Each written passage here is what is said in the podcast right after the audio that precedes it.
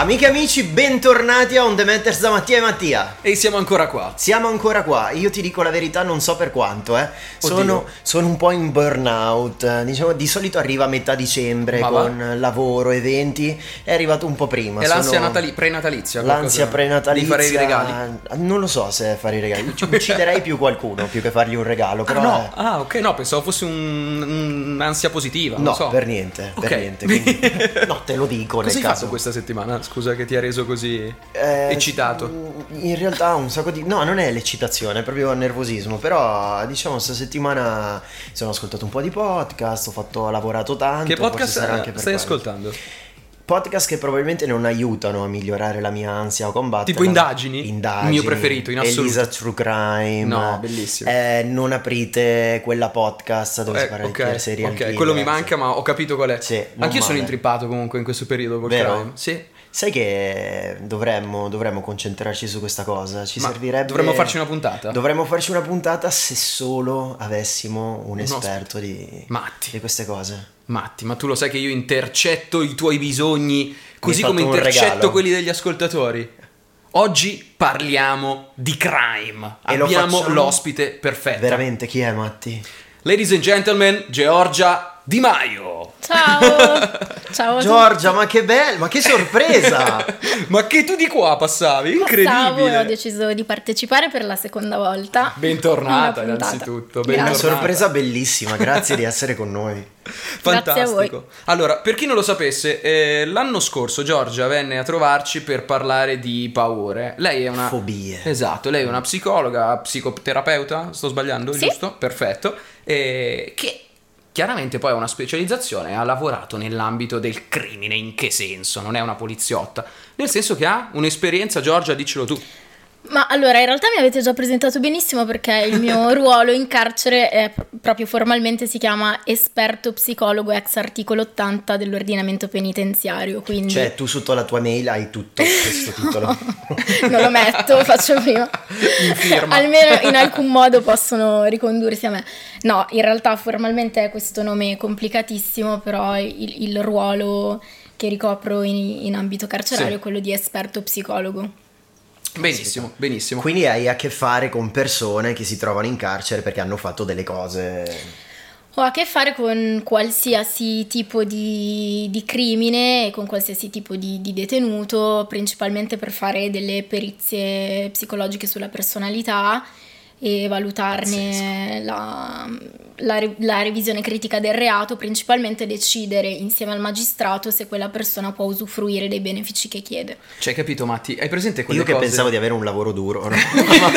È semplice, proprio dove dicevo bianco o nero, cioè proprio, e non giochi, non c'è di mezzo esatto, la vita di esatto. una persona. No, pazzesco, ma sai quelle cose che dicono ma eh, ha ucciso perché era pazzo, era sano, incredibile. Oggi finalmente abbiamo l'opportunità di entrare di deep dive in questo argomento, cioè. Fantastico. Senti, faccio volentieri. Grazie, grazie mille. Guarda, io voglio partire in assoluto da un argomento che è quello del true crime. Perché? Perché io sono il primo appassionato di true crime. So, non so se appassionato è la parola giusta, ma se io sono attratto da tutti i contenuti che parlano di true crime, evidentemente c'è un motivo. E mi sono sempre chiesto perché. Perché poi non sono solo io, è un trend colossale questo. È una forza magnetica, io lo stesso, è vero. Sì, effettivamente poi nell'ultimo periodo ha molto successo questo, quest'onda di, di crime. Perché? Perché Giorgia? Allora, in parte ci si può ricondurre alla puntata che insieme avevamo girato, vi consiglio di andarla a rivedere, sulla paura. Farò per voi un breve cenno. Link in descrizione. Eh, nel senso che mh, secondo me ci sono diversi motivi per cui siamo attratti da queste storie. Uh, uno dei primi probabilmente è per esorcizzare un po' la paura di quello che succede, perché comunque vedere quello che accade al di fuori di noi certo. ci aiuta um, a renderlo appunto altro da noi. E poi c'è anche quella parte di controllabilità, nel senso che vedendo una puntata, ascoltando un podcast, soprattutto di delitti che sono già stati commessi, sappiamo comunque come va a finire, quindi non c'è quell'effetto sorpresa è vero, è vero. della vita reale. È vero. Quindi c'è, c'è ci forse... aiuta a controllare. Chiarissimo, no? Eh, c'è forse anche un termine di confronto diretto in cui io, spettatore, dico sono meglio di chi sto guardando. Cioè, sono nella posizione in cui posso giudicare tra virgolette, l'imputato, alla fine, che è veramente imputato, e dire sono meglio di lui, perché secondo me c'è a volte questo. Sì, probabilmente scatta anche qualcosa per cui eh, ci sono dei confronti con, eh, con chi commette il delitto. Nel mio caso devo dire che sono anche incuriosita di solito, riprendendo il vostro intervento sui podcast, su come viene gestita in generale l'indagine, per cui eh, non so se è forse un po' una deformazione professionale, però mi piace anche vedere, certo, come conducono le indagini, come conducono l'interrogatorio, quindi forse io mi pongo anch'io eh, in quell'ottica di formativa, dire, quasi. Eh, esatto, ma, ma io co- cosa avrei chiesto, come avrei indagato, poi vabbè io non faccio indagini, però comunque mh, mi viene da mh, confrontarmi anche con diverse professionalità che che lavorano. Quindi per te invece, scusa, è più un'esperienza catartica, cioè tu ti rapporti a un serial killer pluriomicida e dici vabbè, ma io sono una bella persona allora. Io sono una bella, ma non lo so, sì, probabilmente in parte l'ho, l'ho anche pensato, non lo so. Eh beh, ci sta a prendere un senso di conforto nel dire ok, io però sono... non sono quella cosa lì. C'è anche secondo me una, un, un certo sadismo, eh, lo voglio dire, perché nel momento in cui parliamo di stragi eh, ascoltiamo stragi, non possiamo pensare di sentire belle notizie. Ma cioè... allora purtroppo il fenomeno che si verifica più spesso nel racconto di, di cronaca è la pornografia del dolore. Mm. Questa è una cosa che mh, col fatto che si sta cavalcando un po' l'onda di, di queste storie, sì, purtroppo non sempre sono raccontate con un'oggettività giornalistica e un'etica, certo, ehm, che rispetta effettivamente la vittima e quello che le è accaduto, quindi il fatto di esporre mh, così tanti dettagli che non sono prettamente necessari a, a capire quello che è successo fa proprio parte pur, purtroppo mh, di accaparrarsi clickbait e tutta eh, quella, certo, il racconto situazione che i media fanno non è mai oggettivo ed eticamente corretto, ma è sempre mm. la spettacolarizzazione, esatto, dell'evento, esatto, proprio per, fa- per trasformarlo quasi in un avvenimento cinematografico nel racconto. Il problema è che poi avviene quella che si chiama vittimizzazione secondaria, per cui quella che è già stata una vittima, sì, per un delitto viene, mh, diventa nuovamente una vittima a livello mediatico, a livello giornalistico e anche per quanto riguarda poi il giudizio delle persone. Certo. E invece voglio farti una domanda eh, partendo da quello che ha appena detto Matti, no? Che lui è a volte attirato da questa cosa perché si, per, per differenza, no? Mm-hmm. Ma è una riflessione che ho fatto guardando un film una, che è diventata forse una serie tv che si chiama La Purga, dove una La volta Purga. all'anno, sì, non, è un film, eh, un thriller ma psicologico, nel senso che una volta all'anno, no aspetta dai, fammi sì, sì, arrivare, no, certo, non è una cosa medica, no? È, cioè. è una cosa... cioè che una volta all'anno eh, negli Stati Uniti di un futuro non troppo lontano, per far sfogare la cittadinanza ed eliminare crimini e violenza durante tutto l'anno, una notte all'anno l'omicidio mm. viene legalizzato. Ah, mm. avevo sentito di questa cosa. È un film che ti fa pensare, perché allora tu dici, ma se l'omicidio fosse consentito dalla legge, saremmo tutti degli omicidi? Saremmo tutti dei killer? Saremmo tutti degli assassini? C'è una parte di noi che è un assassino e che viene represso da etica, morale, leggi, paure, tutte queste cose? Spero Posto. di sì, okay. Nel senso che spero che in parte la, cioè, le, le leggi, il, il contesto, la società riescano ad arginare quelli che sono magari dei tratti di personalità devianti di una persona, quindi non lo so, però mi, mi viene da rispondere spero di sì. Poi non mi stupisco del fatto che questa idea sia arrivata uh, dall'America, mm-hmm. nel senso okay, poi okay. vabbè lì si forse più da Hollywood una... se proprio volessimo. Pensavo più alla parte sociale, nel ah. senso di come vivono mh, anche solo l'accesso alle armi, è vero, lì è proprio è qualcosa vero. di... Beh sì, gli Stati Uniti in realtà sono al centro anche di un confronto. Eh, con, non so, per esempio con la realtà italiana anche in termini proprio di eh, storia criminale, esatto, nel senso che assistiamo a stragi, assistiamo i, ai innumerevoli serial killer, esatto, banalmente che, che sono anche alcuni diventati molto famosi. Io prima però di affrontare il tema serial killer, che secondo me merita un approfondimento, assolutamente, ti volevo chiedere, sempre per rimanere nel, a casa nostra, qual è il caso di cronaca nera, quindi di true crime, che ti ha coinvolto emotivamente o per interesse maggiormente, soprattutto da un punto di vista professionale mi interessa, per capire anche mm. se poi è coincide con quello che è l'interesse, per esempio, dell'opinione pubblica o il nostro interesse. Intendi italiano? O... Sì, sì. Ok. Sì, perché diciamo che tendenzialmente quelli italiani di cronaca nera vengono, eh, sono conosciuti un po', un po' da tutti, ecco.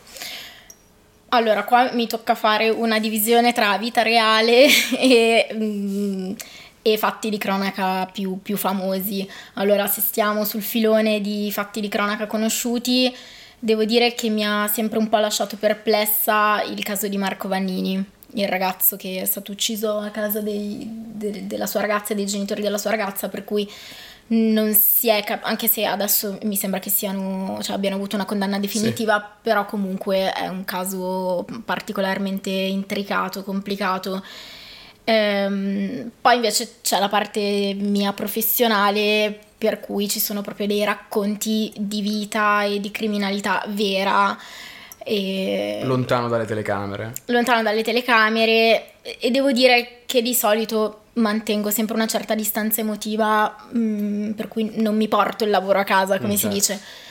Però tanti anni fa ho incontrato un personaggio che ha commesso un omicidio particolarmente brutto e si è posto in, in un modo particolare, per cui non riesco effettivamente a dimenticarmi i risolini che faceva tra una risposta e l'altra che, che dava alle mie domande. Quindi se penso alla vita reale, penso a questa persona che ha ucciso una persona, l'ha fatta a pezzi, ha messo i pezzi nel sacchetto e mi raccontava questa cosa facendo un po' di ghigni e ok. E questa è la parte molto, molto più cinematografica in realtà, sì, esatto. Di come questo racconto è molto più creepy. Questo è... sì. Ma eh, scusa, ma rid- faceva i ridolini perché non era pentito, ma anzi eh, orgoglioso del, di quello che aveva ma, fatto. No, non per quello, non, non so che, che cosa volesse trasmettere. Poi tra l'altro io ero alle prime esperienze, stavo raccogliendo i dati per la mia tesi di laurea, mm. quindi dovevo fare, dovevo sottoporre duecentotrenta questionari a duecentotrenta detenuti, quindi per me era proprio uno via l'altro. Lui mi è rimasto particolarmente impresso perché tra una risposta e l'altra faceva proprio faceva così. Wow. E quindi vabbè. Pazzesco. C'è una serie che si chiama Mindhunter, bellissima, su Netflix, che racconta un po' la storia dell'unità comp- di analisi comportamentale dell'F B I. Esatto. Al di là di essere una serie strapremiata, fighissima, che andatevi a vedere, però c- intervistano, ricreano gli incontri che ci sono stati coi serial killer all'epoca già detenuti, esatto. Esattamente come cavie per capire i, no, le strutture mm. comportamentali, poi uso termini a caso. Sì, sì, no, va bene. E, e quindi, mamma mia, sì, cioè, sono esattamente quel tipo di sensazioni lì che vengono trasmesse nel, mm. nel racconto della serie, pazzesco. E senti, entriamo nell'argomento serial killer che mi e ci interessa forse ancora di più del, del true crime. Eh, Dacci una definizione di chi è un serial killer innanzitutto, perché qua c'è un mafioso che uccide quindici persone. È un serial killer come lo era Ted Bundy? Allora, no, direi di no. Uh, un serial killer, ora la definizione scientifica sinceramente non, non la so, però ti direi che un serial killer è una persona che commette uh, omicidi in modo ripetuto, ma soprattutto seguendo uno stesso modus operandi, che è la firma de- della sua individualità, dell'espressione del-, del suo essere. Quindi rispetto a chi commette degli omicidi perché fa parte di, di un clan eh, mafioso eccetera, il serial killer ci tiene a far sapere che è lui l'autore di quel reato, a firmarsi, per cui a fare le cose, se non sempre, comunque in modo molto schematico e usando sempre la stessa modalità. Certo, chi cioè, uccide... un modo di esprimere la propria personalità. Esattamente. Invece i pluriomicidi di clan, mafie eccetera, ehm, quello è più un modo di esprimere la personalità del clan di appartenenza, quindi anche il modo in cui... Mh, proprio giustiziano le persone, certo. Non è, è la più la firma del clan di appartenenza più che dell'individualità della persona, certo. È un'azione spersonalizzata, esatto. Cioè non, è, non, non c'è più l'individuo, anzi si... meno ci si riconduce a, a certo. La persona, meglio è, certo, certo. Ma se entrassimo nella mente di un serial killer, troveremmo una mente malata e confusa o una mente lucida e mh, non mi viene da dire buona eh, o cattiva, ma eh, non malata, cioè è, un, è una mente corrotta da una malattia anche psicologica oppure una mente lucida di una persona normale? Allora, che non si pone limiti etici.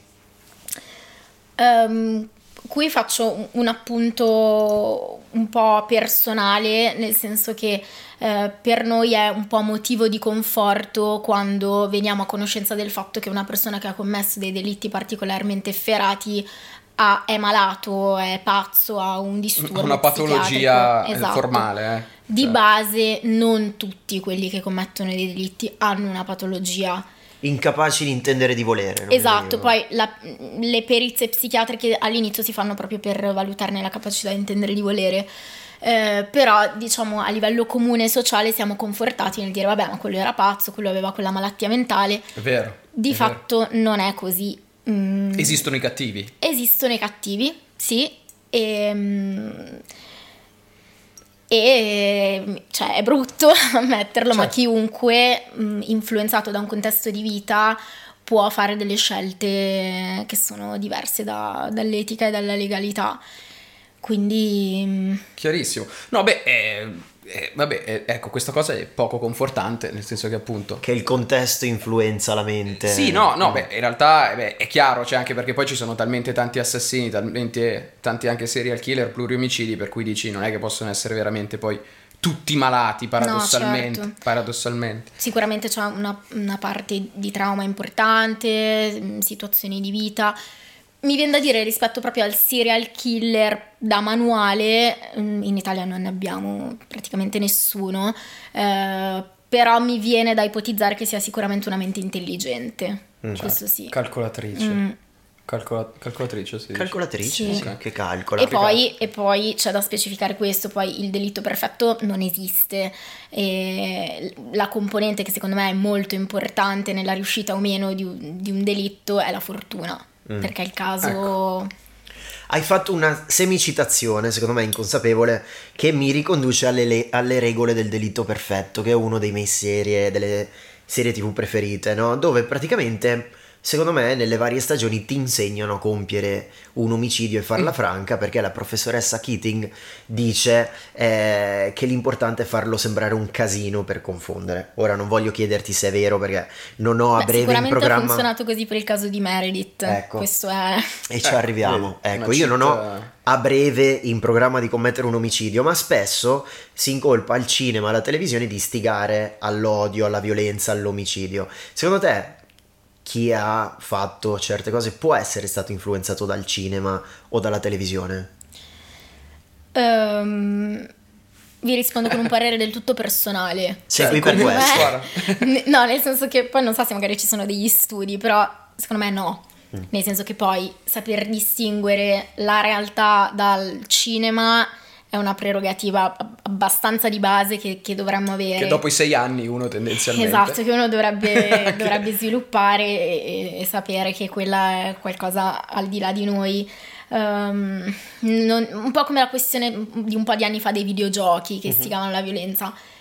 Secondo me no, no. Cioè, le, le variabili che influenzano di più un comportamento del genere sono tratti di personalità e esperienze di vita. Al okay. di là di queste, non direi che se mi guardo duecento uh, pod, ascolto duecento podcast poi divento un, un, criminale. un criminale. Quindi cioè, sostanzialmente ci stai dicendo che ehm, è più facile che serial killer o assassini si diventi piuttosto che si nasca.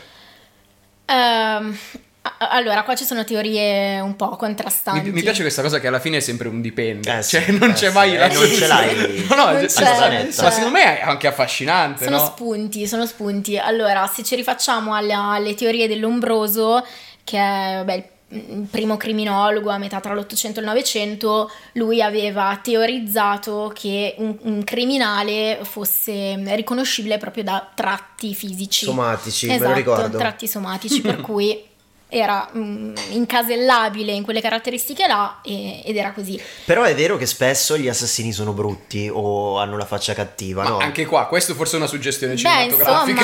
Beh, insomma, Jeffrey Dahmer, Ted Bundy, Jeffrey, da- Jeffrey Dahmer non l'hanno mai veramente indagato perché in realtà era biondo. Beh, ma anche bellino. Ted Bundy, gran eh. figo, eh. politico, mm, ragazzo di successo. È vero, è vero, è vero. Mm. No, quindi no, direi... no, le teorie del... Poi invece, vabbè, poi il caso diverso è Gacy, quello, il pagliaccio, che invece era grasso, brutto. Ecco, lì poi c'è anche un'influenza sociale per cui è molto più accettabile il fatto che una persona brutta sia anche un criminale piuttosto che qualcuno come Ted Bundy, ragazzo di successo, figo, eh, vabbè, poi lì l'influenza di, di ognuno di noi. Quella è più però, secondo me, è un'influenza dall'esterno. E, certo. Beh, le teorie di Lombroso sono... mi sento di dire, mi prendo questa responsabilità un po' superate, okay. Per Vabbè. Cui secondo me le esperienze Meno di male. Vita influiscono molto di più su quello che sarà la vita di una persona. E invece ti faccio un'altra domanda, sempre su eh, ciò che alimenta i serial killer, eh, lo spirito di emulazione. Ciò che alimenta, ciò... cibo.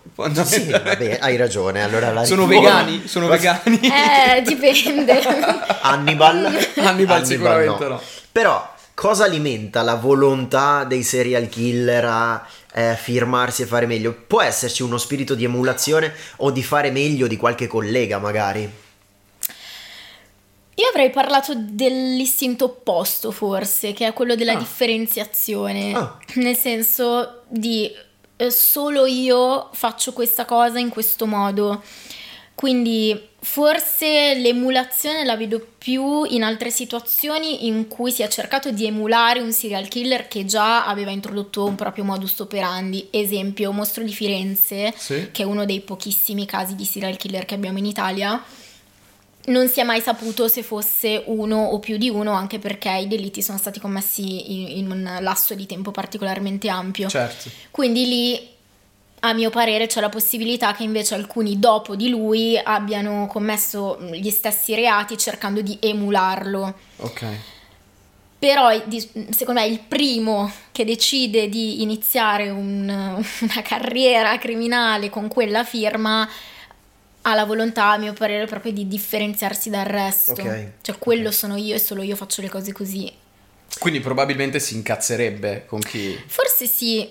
Lo, non lo so, se qualcuno sì. lo affiancasse a un collega, esatto. come gli artisti. Beh, eh no, eh. è una firma d'autore. Eh no, ma infatti, ci sono infatti, tanti cioè, modi per ammazzare. Un... ammazzare trovatene uno, trovatene uno tuo. Esatto, Jack lo squartatore, direi che ha toccato dei livelli. Porca miseria, porca miseria. È vero, perché poi nella storia ci sono Hannibal, Jack lo squartatore, lo strangolatore di Boston, mm-hmm. figure che sono passate eh, alla storia. Senti Giorgia, un'altra domanda proprio da cento milioni di dollari. Questa puntata durerà due ore, non ve l'abbiamo detto. Siamo per soddisfare alla... la nostra passione, esatto. il nostro bisogno, bisogno di, di... non ti preoccupare, ah, abbiamo gin da vendere. Esatto. eh, domanda da un milione di dollari: come si riconosce un serial killer? Quali sono i tratti distintivi se non quelli somatici? Cioè uno che ha dei tic, che è ossessivo, che si mangia le unghie.